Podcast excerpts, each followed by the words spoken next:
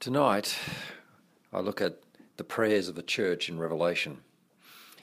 And in looking at the prayers of the church in Revelation specifically, we contrast them to the prayers of the angels. Now, at face value, you would expect that the prayers of the angels would be more cosmic, more epic, uh, more transcendental or transcendent, and the prayers of the church, by comparison, would be smaller scale. But in fact, the opposite is the case the prayers of the church, i.e., the, of humanity, peer way more into the heart of God, much closer to God, and have some really significant qualitative differences to the prayers of the angels.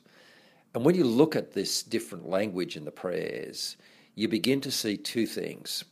You see the superiority of humanity, and a radical humanism emerges. And, and secondly, you see the function of the church in the cosmos as a vast amplifier of the knowledge of God. This is a really, uh, a really breathtaking journey. We begin it by confronting a problem, which is the, the fact that for, for the evangelical tradition, humanism has been a dirty word. In fact, it's, it's a synonym for the, the sinful condition of, uh, of independence and the feeling that we can get to God without Him. And that's, that's a very sad position that the church has painted itself into. We begin with that problem and we see how the prayers of Revelation have a very different view, a very positive anthropology.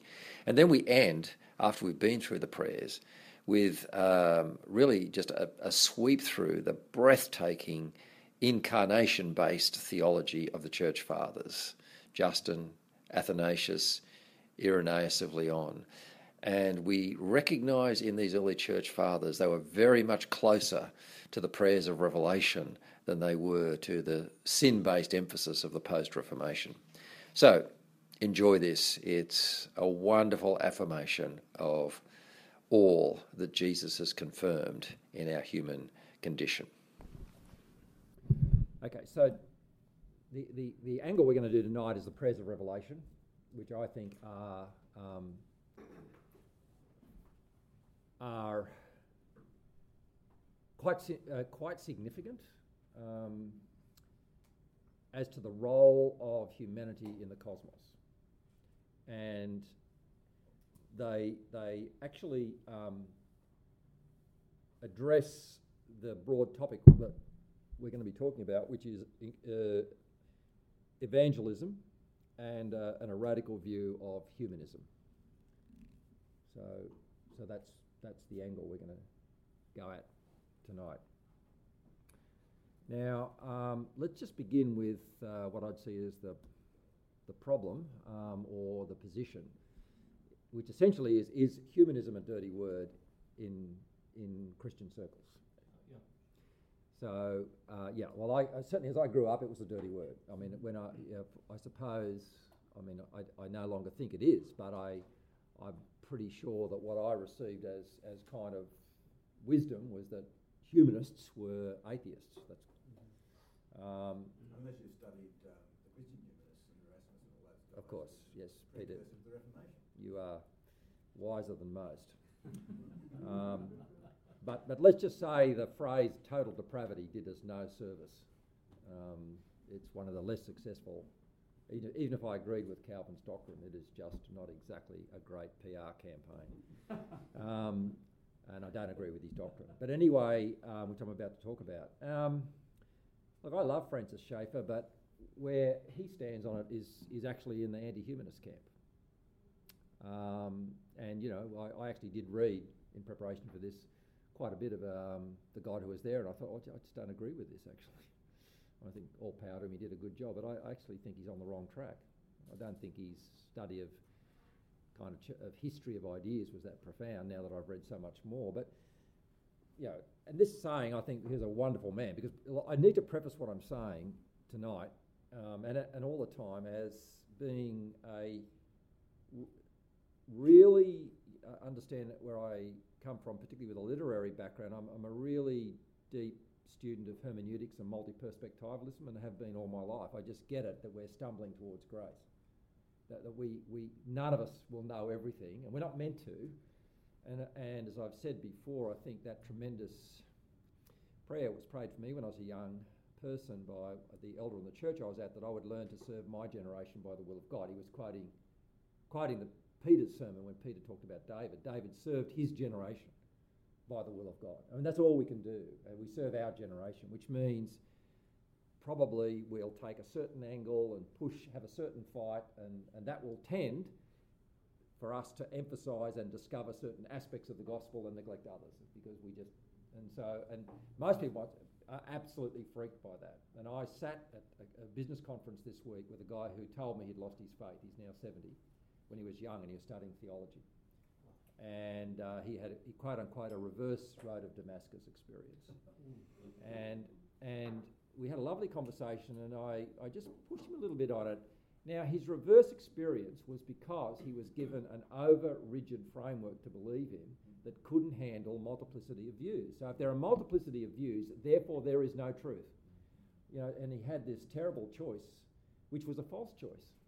And, and I just kept thinking that if he'd been taught by someone like Ian Provan or had a broader view of multiple perspectives and been comfortable with multiplicity as okay, he would not have had that false choice and decision. It was very sad. I'm, I'm not giving up on him. I'm, I'm. I'm, I'm, I'm going to target him with some stuff. But but that's why uh, certainly. So for me to say I think Francis Schaeffer got stuff wrong, it's not just for me to say I don't think Francis Schaeffer did a great service to the world. If that makes sense. But where we are now, like 50, 60 years later, with different debates going on, we might need to rediscover other stuff to be relevant that perhaps he didn't have to when he was doing it. That's really.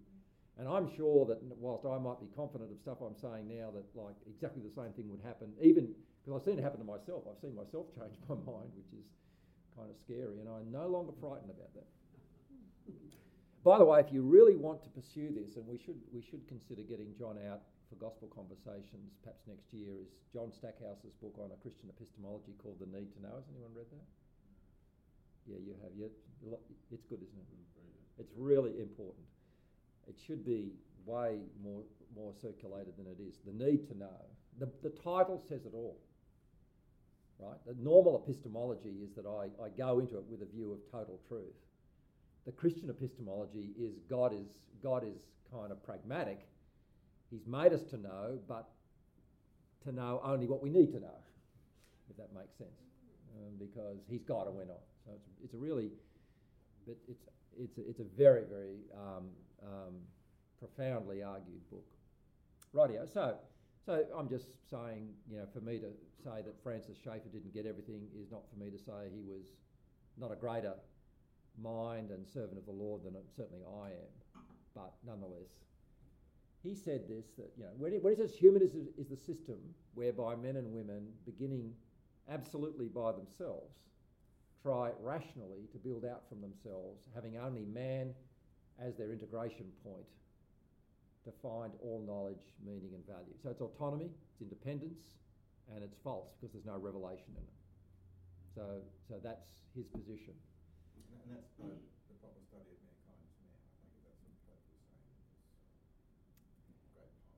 Yes, probably. Yeah, I, I need to, think about that, that one. But there's just an enormous irony in, you know, so, so there's an enormous irony in that single sentence. Because the people we'll be studying, the early church fathers, would have totally disagreed and totally agreed. But for man, and I, I, I don't know if I capitalise it or the person that who is quoting it capitalised it, they would put Jesus Christ. So they would say all humanism is a, is a discovery of Christ. Um, and um, anyway, that was that was his point of view. Now, what he uh, what he was, um, I tried to diagram what I think you know this kind of idea of uh, social history is, um, which is that uh, you know if the bottom line is time and the top line is you know an increase in autonomy and quite for autonomy you could almost say like rebellion that you know ran, as religion and faith decreased in its hold on life we're, we're, we're living in a secular world mm. which means the dominant paradigm is now reason so one way of putting the antithesis which which I and many others would think is a false antithesis but it's in everybody's mind is reason versus faith mm. right and reason is triumphing and faith equals superstition is declining. Now that's kind of like simplistic, but most people have got that in the back of their minds very, very deeply. And probably for most people who are a little bit educated, uh, only a little bit, because is the Renaissance is the turning point when we got freed from medieval superstition and um, and reason uh, began to to dominate. Here's Jason with some wine.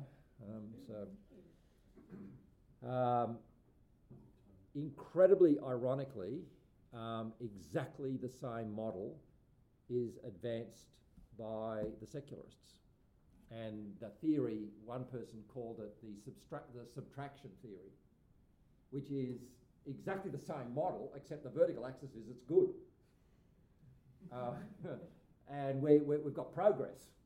And progress equals the death of religion and the rise of reason. And that's how, in, in the less religion there has been in society, um, the more progress there's been. You know, death of superstition. That that is a very strongly held view by people, and people have written books on it, and so on. It's exactly the same model, um, and probably flexing at exactly the same point of the Renaissance, or the, and then the Enlightenment, um, which is quite extraordinary. But if we step back, and one of the books which I have really been studying for a lot lately, I've studied it for a long while for, for, for reasons other than preparing for this talk, but I just will draw your attention to it, um, by uh, uh, Jens Zimmermann, who's a Regent graduate, and uh, he spoke at a conference that I heard many years ago, and it was just God's providence because he was actually the only person talking on a subject that's very close to my heart, which is the liberal arts and the humanities. So a lot of this stuff, like humanism, gets a real, gets very practical in how you interpret the liberal arts and the humanities. Now, most people today, now I, uh, let me let me declare myself. I'm the chairman of the advisory board to the ANU's Humanities Research Centre. You know, so I'm I'm really putting a lot of my efforts to the to the re-centralising of liberal education and the humanities in our education system.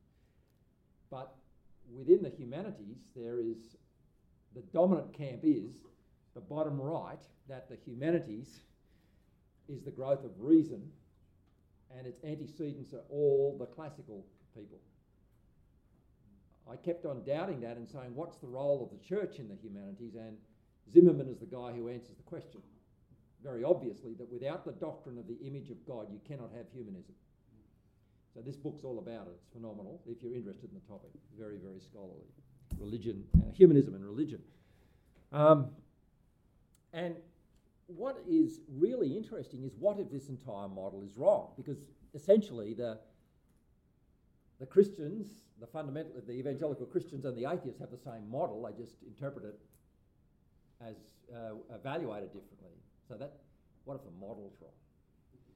Um, and, that, and, we'll talk about that tonight. So uh, down the bottom was, this is not my comment, but it's a comment of a couple of sociologists, including Paul Ricoeur, who's a great philosopher, he's a Christian philosopher, but we all inhabit a secular age. And in this, we are in it, that's our world. Uh, we, this is the world we all live in. This is our audience. Secularism, post-modernity, and, and I'm very mindful of Tim Keller's you know, call that we need to reframe the gospel for this age, so that religious and non-religious people alike share a common social imaginary. The, the phrase of social imaginary is the phrase of Paul Ricoeur. In other words, we've all got at the back, deep, deep, deep, this kind of picture of, of society. And, and it's the same picture, we just take different views of whether it's good or bad. Now, um, So, th- that gives us a broader context, and I think a really important reason to say what is the, what is the view of, of humanity that's uh, intrinsic to the gospel. Now, the point of view that I'll be advancing tonight, um, unsurprisingly, is, is the one I'm sure we'd all hold that humanity is, the, the human race is incredibly important and close to the heart of God. Specifically, in, in the context of the scriptures, we are superior to, to be human is to be superior to the angels. Now that's quite important because I I take the word angels for all, all supernatural beings or concepts of, of great powers, um, which humans are, Christians and non Christians alike, are always intrigued by, even if they don't believe in it. Otherwise, you wouldn't have a movie like Star Wars being the biggest selling movie of all time. It's kind of like epic forces of darkness that are bigger than us. And um, you know, whilst today we might not believe in angels, I, I have to say, as a student of history, I just cannot account for these vast dark movements that sweep through, like Nazism and uh, you know the Pol Pot regime, merely by an accumulation of human intervention. You, you know, to be honest with you, when I read the story of Cambodia and Pol Pot, or Nazism or Russia, if I've got Daniel beside me with great big beasts warring in heaven, that's what makes most sense to me. And yes, we do that as Christians. It's a, it's a narrative we have that there's something bigger forcing this through. Um, but frankly, that narrative is no different to what you see in Star Wars. They just capture exactly the same feeling that we're, we're in some great battle with bigger forces than us at play. It just feels like that the incredible point of the Bible is actually to admit that, but to say we are superior in capability to all of those forces, which is an astonishing claim. Now, uh, uh, you'd, be, you'd be very familiar with Paul's simple statement in 1 Corinthians 6 that we will judge angels. And he, it's one of Paul's throwaway lines, like he's actually not, the paragraph is not headed, we will judge angels. Now he's going to spend 10 sentences. No, no, just like he's actually telling them, why are you going, why are you fighting with each other? Why are you going to court? Don't you, don't you remember we're going to judge angels? Then he moves on to something else, is what Paul always does. And hang on, hang on, hang on. Would you please expand? But he doesn't. um, but the person who does expand is the intriguing, you know, chapter one of Hebrews, and we would distract ourselves if we if we went into it. But it is an extraordinary chapter. Um, I'm pleased to say that when I spoke to Miroslav about it, Miroslav Volf, he had exactly the same confusion about it that I had originally, which is what on earth is he talking about in chapter one? What, like, why are you going out to prove that God is superior to angels? This is self-evidently true. What this is a really strange argument. Um, uh, but he he says that that, that Christ became uh, so much superior to the angels um, as the name he has inherited is superior to theirs. For to which of the angels did God ever say, "You are my son"? Now I just think packed up in that there is a huge anthropology, mm. which is really intriguing. I haven't got time to do it justice tonight, and, uh, and look, frankly, I couldn't anyway because I still only understand about half of it. And continuing on, but about the Son, he says, Your throne, O God, will be forever and ever. To which of the angels did God ever say, Sit at my right hand till I make your enemies a footstool for your feet? He never called the angels son. He never said the angels will rule. That's what he says. That's what he's saying. Are not all angels ministering spirits sent to serve those who will inherit salvation? It's an extraordinary chapter. Now, what's critical? There are just a few the critical points. One is that the, superiority that he's talking about begins in Jesus but ends with the church, i.e., humanity. I see the I see the church. I used to see the church as an escape hatch uh, of all the rest of the human race. But what you'll see tonight is I actually think the church is more an amplification and an intensification of all that is human. The church sort of stands for the rest of humanity. Which church? The believers.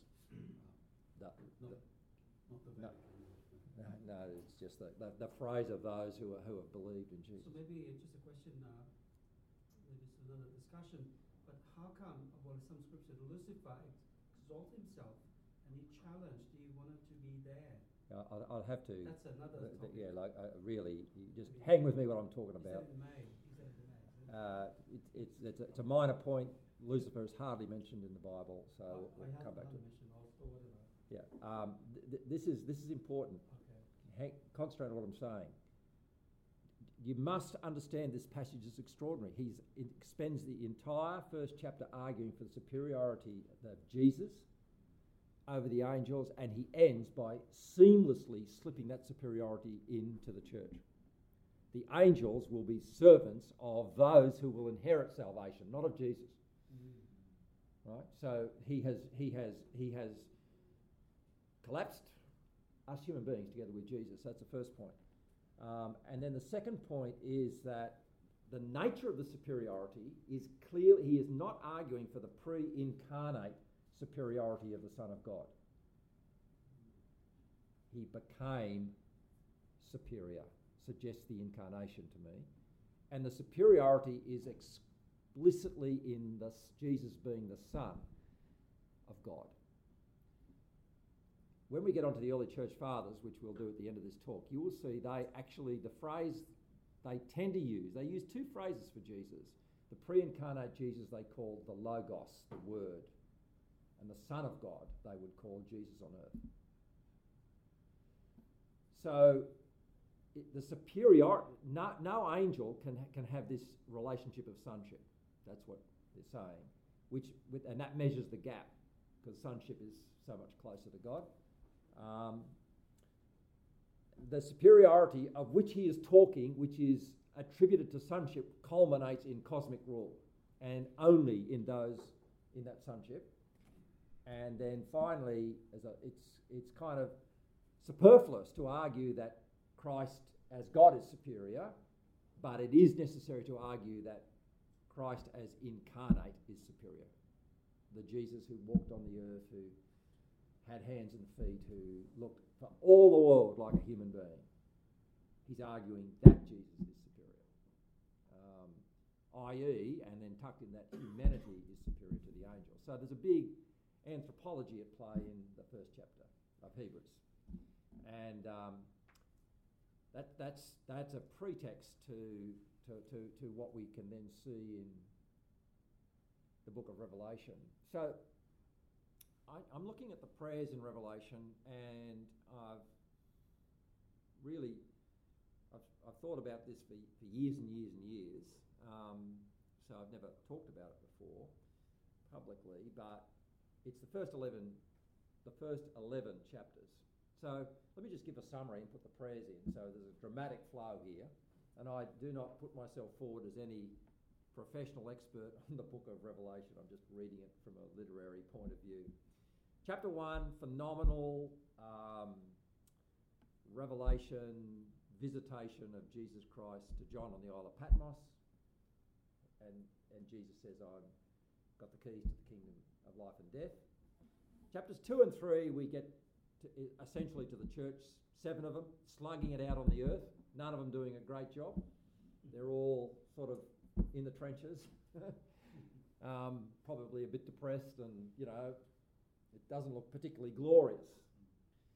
Um, chapter 4 opens with a tremendous uh, um, movement up to a throne and a door opening in heaven. After this, I looked, and there before me was a door standing open in heaven.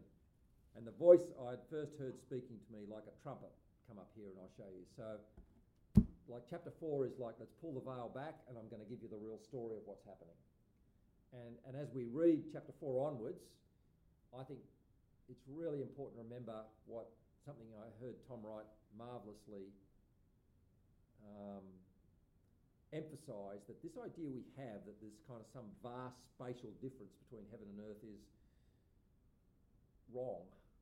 Um, that actually the Bible, you know, it says in Deuteronomy that you know, this, the, the, God is not very far away from you. Um, that there's this kind of sli- the, the, even even the idea of even perhaps a spatial differentiation between the kingdom of the created order and heaven is is probably false. But anyway, um, with with that sense of closeness in mind, we read from chapter four onwards. Now, in chapter four, the first prayer is the prayer of the angels, um, or actually, the, it's actually the creatures, the living creatures and they're whirling around, and they're very much like the living creatures from Ezekiel chapter 1. You know, really, really almost impossible to, to draw what he's seeing, but it's incredible power and energy. And certainly makes it plain in, in, the, in the extended Ezekiel passage that these whirling creatures have almost no resistance from where they look and where they go. They're just, they're, they're just you know, they're, they're pervasive, powerful creatures. Theirs is the first prayer. That's the prayer of the angels. And their prayer is very simple. um, you know, holy, holy, holy, Lord God Almighty. And it's, it's very much picking up Isaiah chapter 6, which we won't look at tonight, but you know, the great revelation that kicks off Isaiah where he sees God.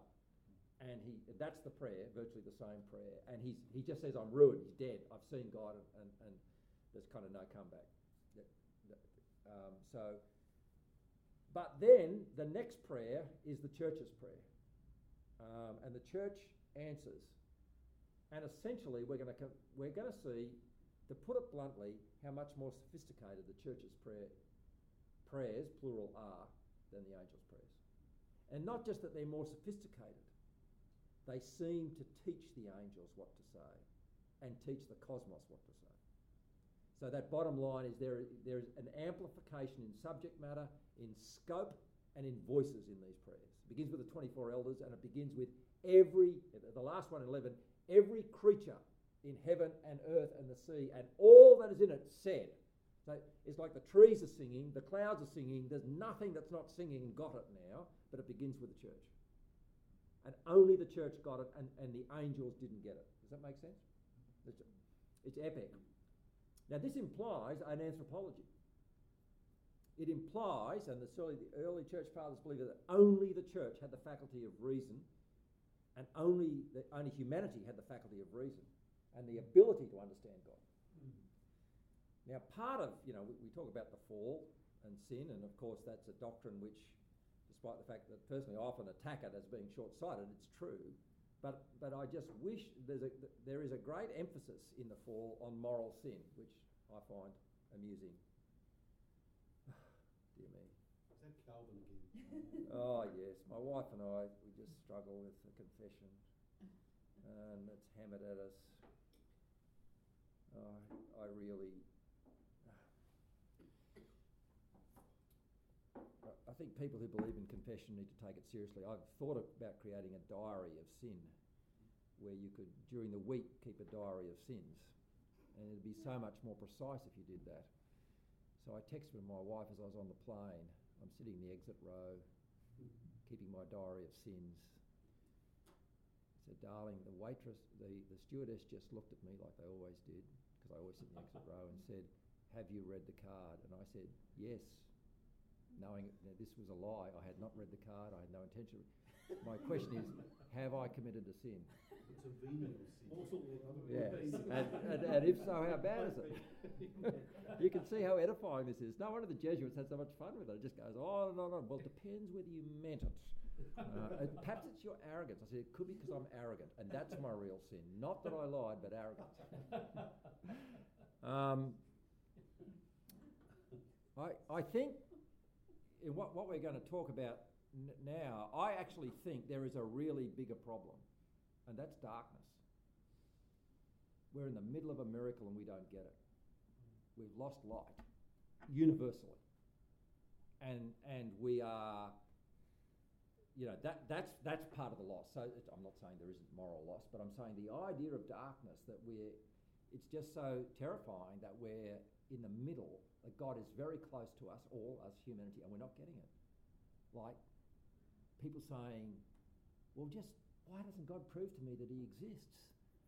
I mean, and, and as they're talking, the vocalization that's going on in a few seconds is a miracle. If I describe the, the beating of the heart through the four chambers that has happened probably 30 times since I began this sentence, it's a stunning miracle. God, would you do something to show yourself to me? Like, this is darkness of unbelievable proportions.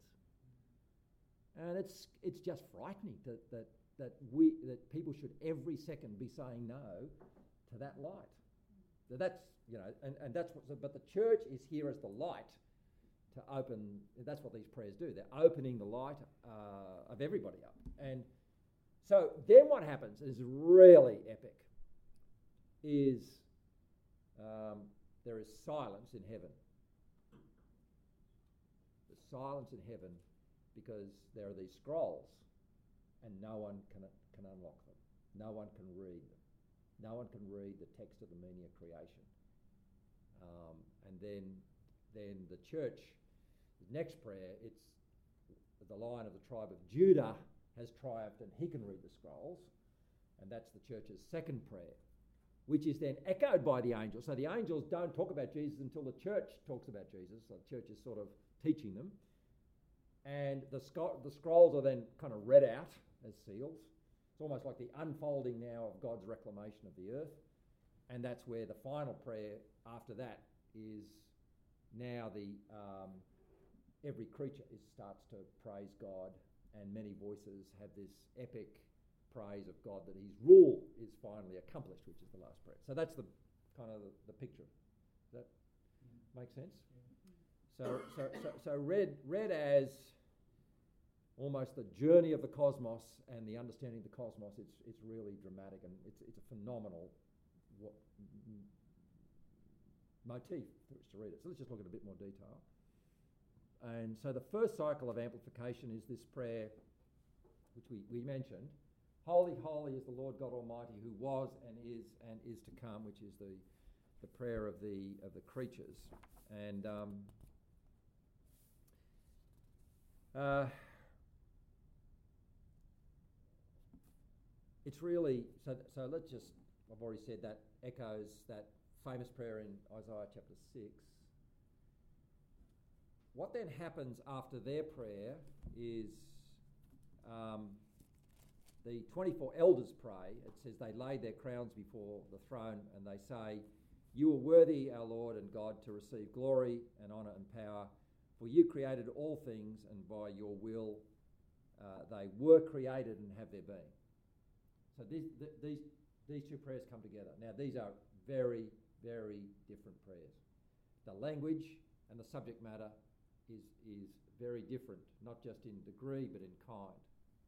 And Eight, oh, sorry, four. Yes, that, that that's wrong. Yes, four eleven. The bottom one should be four verse eleven.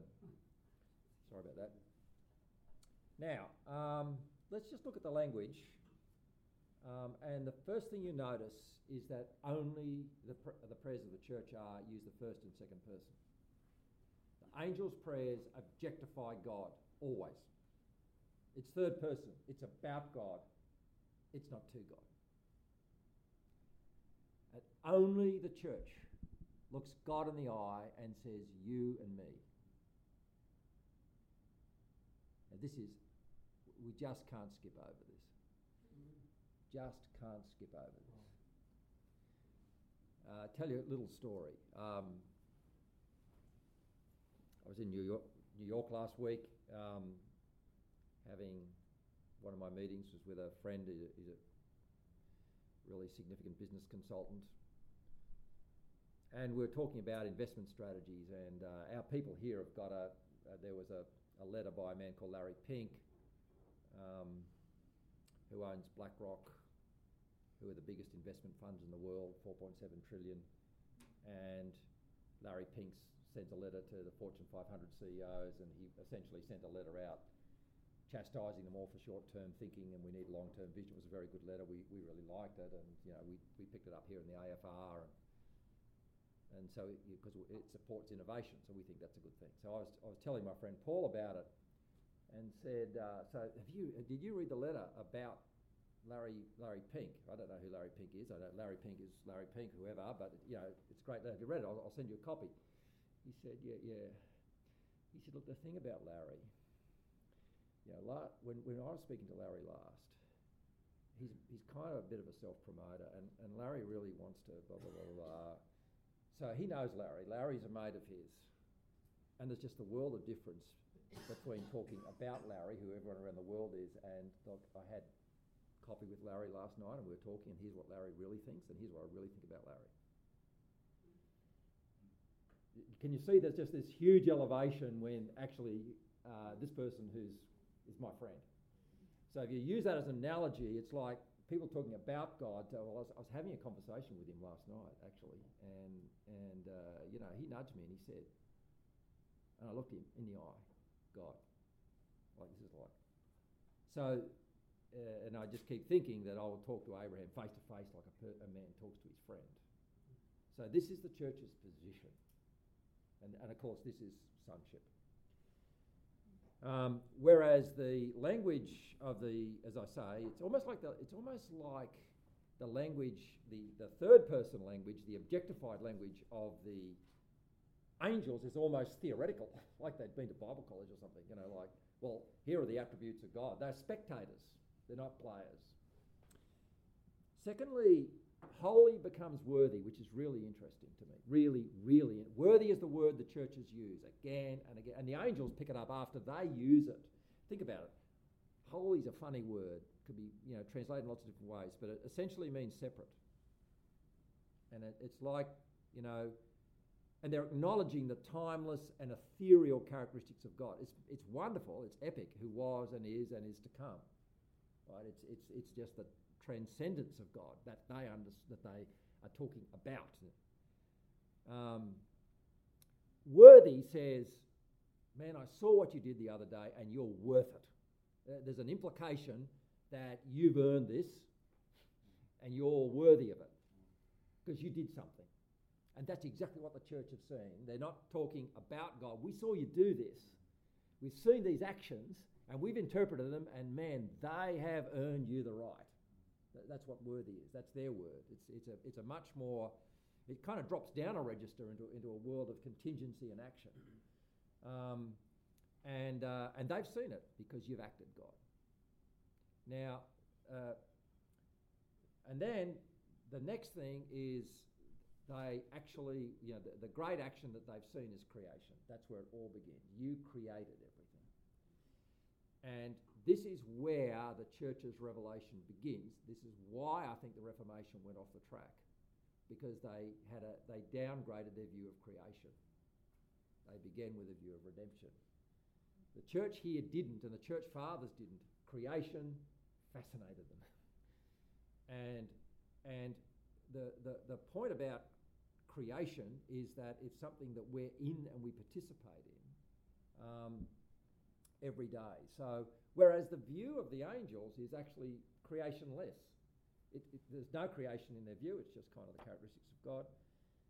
And then, and then, it, finally, but probably you know, most importantly, there's this insight into why you did it. That this was not a arbitrary act; it was by your will because you wanted this. And I can only say that if I recognise what wanting feels like, because I want things too. So this resonance of will to will gives the church insight into God's motivation. So it's a, it's a whole lot closer. So that does that make sense? Those those contrasts. Now, now I say next point. They imply they imply an anthropology they imply that these are not, the language implies a faculty in the church or in humanity.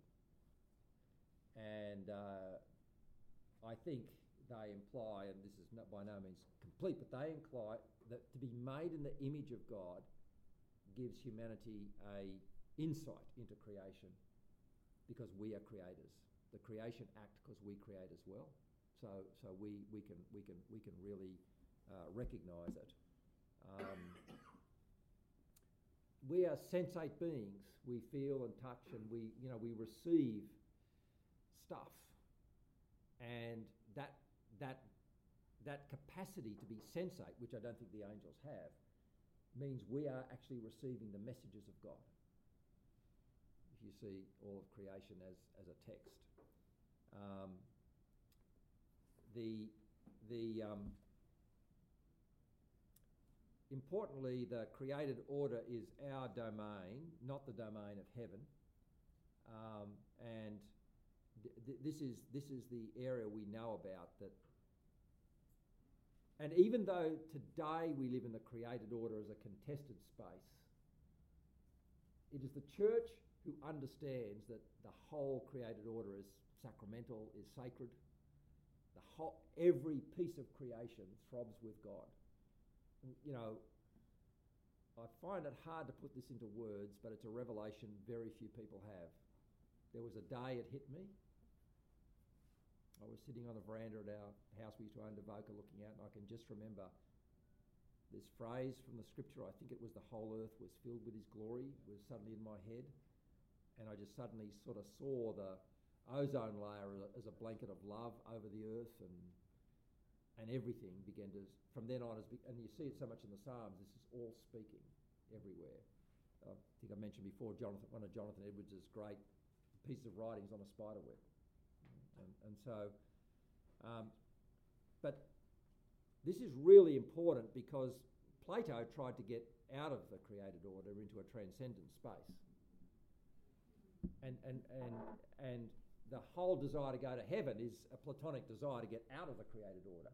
The created order will always be our domain. We have no other domain. This is our, we don't live without a created order. We don't live without a body. There is no disembodied experience possible. And, um, and, and thus, we should pay particular attention to it. Um, and of course, we too have, have, have will and intentionality. Um, so, unique attributes in the first prayer. Um, the second prayer, um, the second kind of cycle of amplification that we go through, is um, is in Revelation five. So, sorry, let me just pause there. Um, did that that ring bells for, for you guys? This idea of uh, created order being yes. sa- sa- sacred, yeah, and and and and us being sacred. You know, personally, I because it is, partly it's my fascination, but it's also my job to to to, to be creative, to run creative projects. That's my job. And, and um, but what fascinates me the whole time is watching myself and my team and others do it. I just feel like treading on holy ground. I just I get goosebumps because uh, I'm looking at uh, and marveling at the manipulative power of the mind, at the faculties that make it possible to you know redesign a product or a service. And I'm, I'm just thinking this is holy and I think that's the work of the Holy Spirit to unlock our eyes, and that's my world. I'm sure if I was a doctor, lawyer, nurse, housewife, teacher, we would see totally other. But we're just we're, we're, we're following the footsteps of God. It's it's a tremendous uh, revelation. You mentioned that the angels are not sensate. Yeah, I'm just I'm I'm speculating, but yes, I am. I am, and the reason I say that, the reason I say that, I'm just speculating, of course, but the reason I say that is sens- sensory impressions is very important in the cognitive process because it's where I get all the inputs to think, and there's a lot of philosophical debate about it. Um, it's incredibly important in um, it's incredibly important in cognitive science, and at the moment there is a great battle that you may be partly aware of that people think machines can think. Artificial intelligence is a great uh, th- not threat, but it's in the minds of some people and some very intelligent people, our brain is only a machine. If that's true, then the whole image of God thing falls apart. And there's a famous contest every year which you'd know about. Um, oh, what's the guy who was the artificial intelligence guy? the uh, uh um, no. Turing. Yeah, Turing. It's the Turing competition every year. You know the competition? The Turing test. The Turing test to see if, if a human being can be more human than a computer. Yeah. And sometimes the computer wins. Um, and there's a great article in the Atlantic. So, so the judges are on the other side of a wall, and you, are typing, and you're having a conversation mediated by a computer to the judges, and then there's a computer having a conversation with the same judges via artificial intelligence. And the judges have got to pick because all they know is that's X and that's Y. They don't know which is the machine and which is the human. Mm. And it's the, it's, the, it's the first to, to prove to the judges that I'm a human. And, and it's really interesting. The more algorithmic and complicated you become, the more the computer is more human than you are.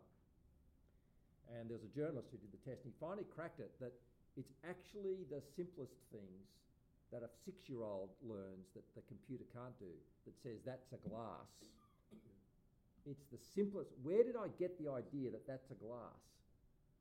I mean, that's what Aristotle called the axioms. I mean, it's just, it's impossible to, to, to get any algorithm to say that. And, and it's so that the sensate experience is the primary experience that gives us all the inputs upon which we then start to work. So to say we have sensory impressions is not a mild thing. Um, it's, a, it's a big thing. It, it means we're alive because we, we, all of our thoughts, you know, the, the, the kind of the full separation of the thoughts and the senses is actually false. And what that will lead to is a, a D, you know, it'll be anti the body and all for the thoughts. Well, hang on, I can't think without touching, feeling, you know what I mean? So it's, it's, it's really connecting me to the creation. So anyway, I'm speculating about the angels there. Um, I don't think they play rugby, you know, which is to their, or soccer or tennis, which is a pity for them. Um, so are they in heaven if they don't play rugby? Yeah, exactly. um, so, so then what happens is this incredible, dramatic chapter 5 where I saw the right hand of him who sat on the throne, a scroll with writing on both sides and sealed. Now, as you read this scroll thing, you know, I think by far the most powerful interpretation of it is the entire medieval concept that all of nature is the text of God. The whole creation is a book. I think that's really powerful and quite biblical. And we're a book. But guess what? No one can read it. No one can read the book. And isn't that where we are today? No one can read the book of life. It's locked up, it's hieroglyphics, it's code. And it, that, to me, that's post-modernity, that's despair. We, we can't read the text of life. And an angel proclaim, uh, in a, uh, proclaimed in a loud voice, Who is worthy to break the seals and open the scroll? But no one, no one in heaven or on earth um, is worthy sorry, uh, could open the scroll or even look inside it. I wept and wept because no one was found who was worthy to open the scroll and look inside. I think that's one of the most poignant verses in the Bible. I wept and wept because no one could look inside the scroll. No one could read the book of life. There's no meaning, there's no truth, I know I'm in something that no one understands. There couldn't be seven seals. Well, that becomes the seven seals. But but but I, I you know I got distracted from to me what's the most palpable meaning of this by when I was younger. You know, what's seal number three and is it happening in 1982 and all this crap. You know, I mean. There's a far better way to look at it. Is, is this scroll will unlock the meaning of the entire cosmos. Um, so then, of course, one of the angel, uh, the elders uh, said, "Don't weep.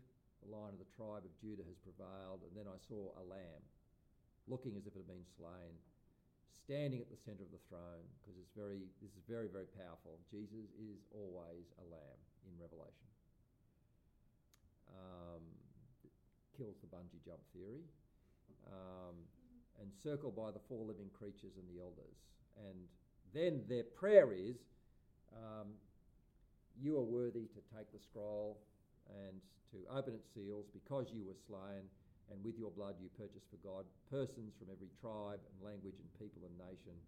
And you have made them to be a kingdom and priests to serve our God, and they will reign on the earth. This is fabulous. So, this is the redemption prayer. The first one is the creation prayer, this is the redemption prayer. Um, the personal continues. Um, this is stunning. You've got to read it carefully. It doesn't say God purchased you, it doesn't say God purchased salvation for you. It says you were purchased for God. We are his inheritance. That is actually the prayer of Ephesians. Ephesians is that we are God's inheritance, not that we're inheriting stuff from God. It's actually double. But, but God is getting as much out of this as we are. Um, the breadth, I just love it. It is the universality, every tribe, every tongue, every people, every nation. Um, and the climax is humanity will reign on the earth. We will reign the cosmos. That's, this is the epic redemptive prayer. Now, great stuff, isn't it? Really interesting if you try and find possibly the more typical evangelical summary of the gospel in that prayer, which is about you're going to hell, you must, Jesus died on the cross so that your sins would be forgiven, and they'll, you know, they'll be washed away and then you'll be saved. Actually, there's none of that in view here. It's actually not what they're saying, you know, I mean, not- denying that, but it's too small a scale for what they're talking about. I, you know, I, I sort of paraphrase, there's a massive act of Christ, a massive act of Christ has unlocked the text of creation. Uh, meaning is unlocked universally um, and gives God back what he always wanted, which is us. We are the gift of Christ to God. Uh, you might, we might want God, but he wants us a lot more. And the application of this is sweeping throughout ages and tribes, and the goal is that humanity will rule the cosmos. That's kind of a paraphrase of what they're saying.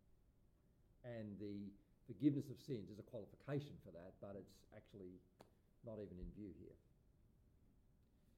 So that epic prayer, um, interestingly, is amplified. So it's immediately picked up first by the angels. So now the angels are taught and they follow. Um, they say virtually the same thing, except they don't use the, they don't say you. They say they say worthy is the lamb is still you know objectified third person, and then it's amplified um, beyond that um, uh, to uh, uh, sorry, it's thousands of angels who pick up the anthem. It says thousands upon thousands pick it up, and then that's every every creature in heaven and earth and under the earth. And, and I think about that epic conclusion to Paul's opening to Ephesians, the will of God that in the fullness of time he will gather together in one all things in Christ. All things on earth, all things in heaven will be consummated in God. So it's like that's, this prayer is looking at that consummation. And then the four living creatures who actually began in, with holy, holy, holy say amen. So that's, that's a, a of tremendous circle they've come. And then the finale, after the scrolls are read out, is in chapter 11, uh, where you get this enormous wrap up of the whole of cosmos, and all is put to right, and all is judged. I won't go into it in detail. The kingdom of the world has become the kingdom of our Lord and Messiah, and he will reign forever and ever. And, and we give thanks to you, O Lord God, same personal, first and second person. Um, because you've taken your great power and begun to reign. So we've gone from creation to redemption to reign. They're the three big prayers in the cycle. Um, and there's this epic summary that God is judging all things. There's no question in my mind that there's epic judgment and putting to right. And, you know, I, I, I think that we can really declare that. The nature and the, the specifics of that judgment, I'm less clear about, except there's a massive judgment. Um, which we all want in every single story. Nobody likes a story where the bad guy gets away with it. so there's some kind of great summary, and I, I just found it very interesting the way this ends. The final people who will be destroyed are those who destroy the earth, um, you know, because the earth is what God loves. So this is the final consummation, and then the actual finale is the um, temple of heaven is opened, which and and the dwelling of God is with man. So that's the epic cycles of the prayers in Revelation. And what I've tried to show is how they imply this intimacy between the church and humanity and God that is not shared by any of the angelic creatures or principalities and powers or whoever else. But the role of the church, the church is equipped to do that by being made in the image of God. The role of that church seems to be to amplify that throughout all creation and begin a new song which is echoed throughout all of creation. So, good stuff, isn't it? Yeah. One, one question, Tony. Just Mm. briefly, uh, well, two questions. Um, one part of the same sort of issue. Is, you said earl, earlier on this evening that I, I wrote it down here. Um, you talked about will and purpose as if they were both, as if an insight to one gave an insight to the other. But will's really just the, the mechanism by which a purpose. No, I'd put it the So other way around. I'd put it, I'd put it the other way around. Um, I, I, the word will, um, we, we have a very shrunken um, theory of will Yeah. in the modern world. It was much, much richer in the classical world. It was much, much richer in Aristotle, and it was picked up by many church theologians. The word was, the, the, the, the, the Latin word was habitus. So doesn't it means habit? We say habit, but is this idea that where does anything begin? In this, this, it begins in an urge. It begins in this, and that's more will. It's an inchoate, inexpressed drive. So think about momentum. Think about Newton's law. For anything to accelerate, there needs to be a force on it, right? And, and that's what Newton talked about, that we, we don't have an inert world. Energy's got to start with some force. The greatness of Jonathan Edwards was he took Newtonian concepts and applied them to morality. That, if I, it, will must begin everything, and that begins with God. So, but then a will, I, I would read purpose as some kind of perhaps more formulation of that drive towards some plan. Well, I'm seeing you as saying that there is a sense that we come to understand God's purpose by reading uh, the reason why God created that whole creation narrative.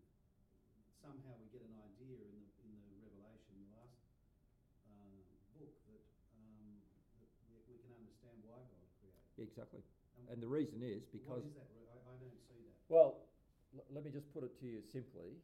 Um, we're the only ones with any show for the very simple reason that we too have a will. Now, I've just been reading, let, us give you an example uh, the New York Times Literary Review. Uh, famous essays written 50 years or more. They're, they're, they're rambling, qualitative interviews with great writers. I read the one with T.S. Eliot. Fascinating. And of course, it got to, well, why do you write? So this is the heart of will. What, what drove you, T.S. Eliot, to want to put words on paper?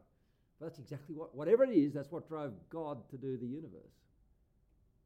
Uh, was it self expression? Was it? He, he, he, he denies, very, because uh, if you, I don't know if you read much T.S. Eliot, but his poetry is profound. His interviews are just quixotic and elusive, and he plays dumb and like, oh, I'm not sure what I meant by that. Um, he's famous for really uh, being being um, eccentric. But he said, "Oh no, I don't think." You, you, he said, "You just you're right to get it off your chest." It's a throwaway line, but it's not bad. I had to write to get it off my chest, and perhaps God had to write, create to get it off his chest. And Edwards goes into this in a lot of detail that we do not have a God; we have a communicating God the heart of the creation is that God must expand, must amplify. Well, how, what's the worst thing for all of us is to be in solitary confinement. I can't talk to anyone.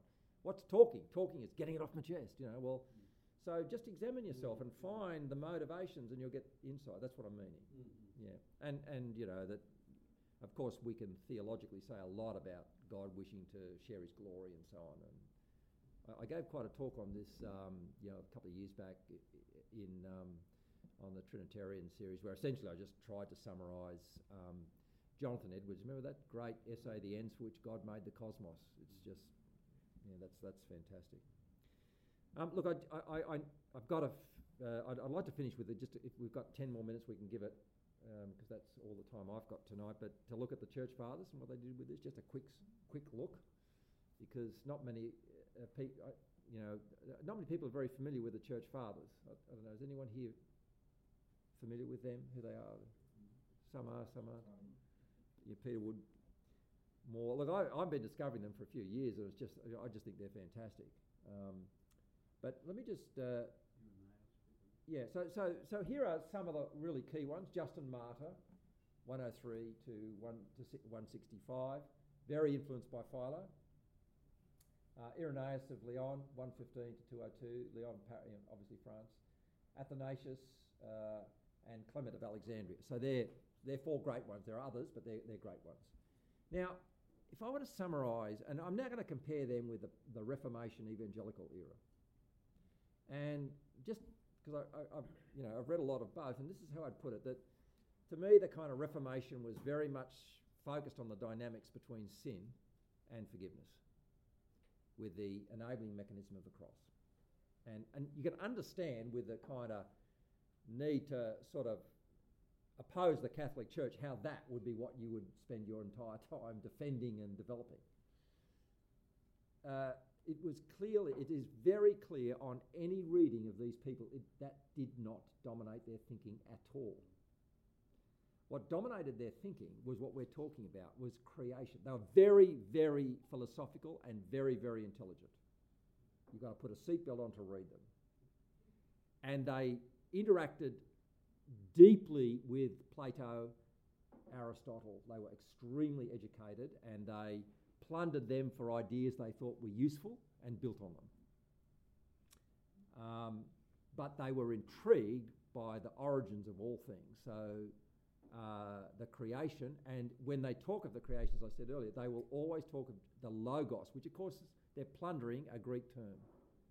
Logos is not the, although it's translated word in John, it is not really, Lexis was the word for word.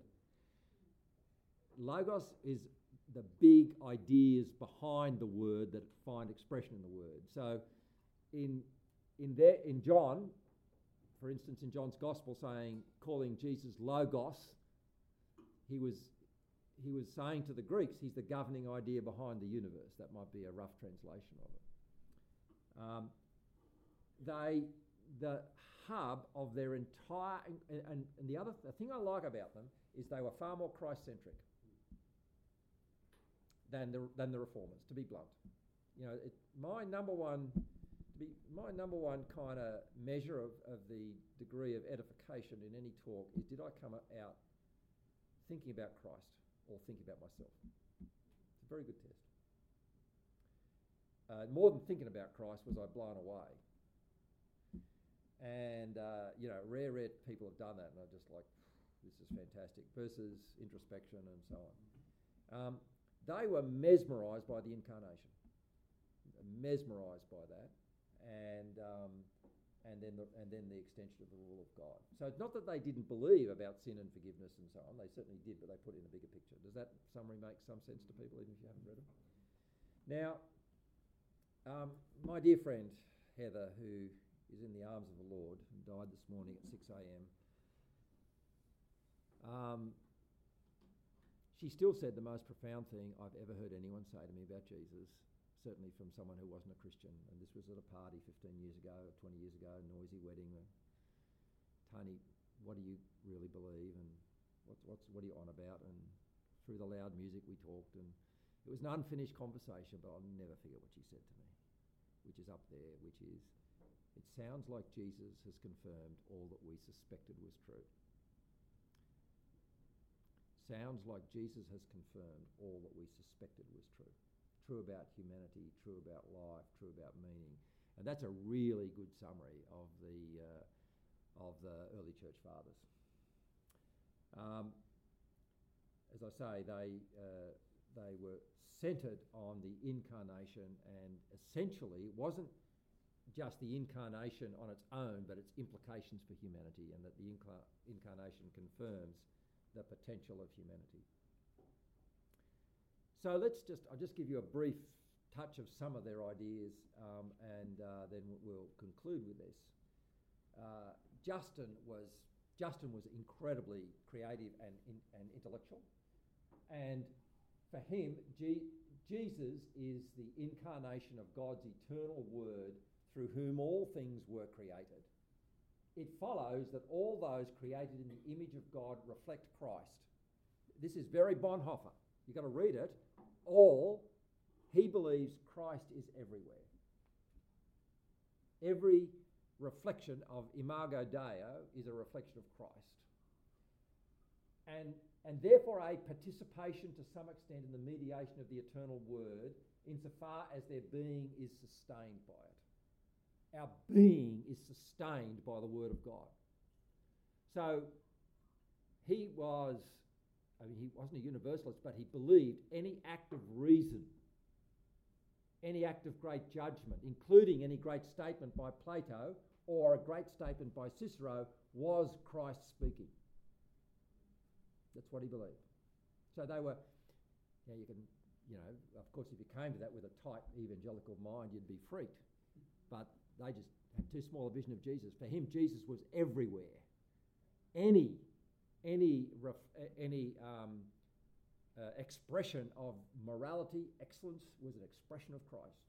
Otherwise, we've got a tidy little Christ and there's all this other stuff going on we can't explain.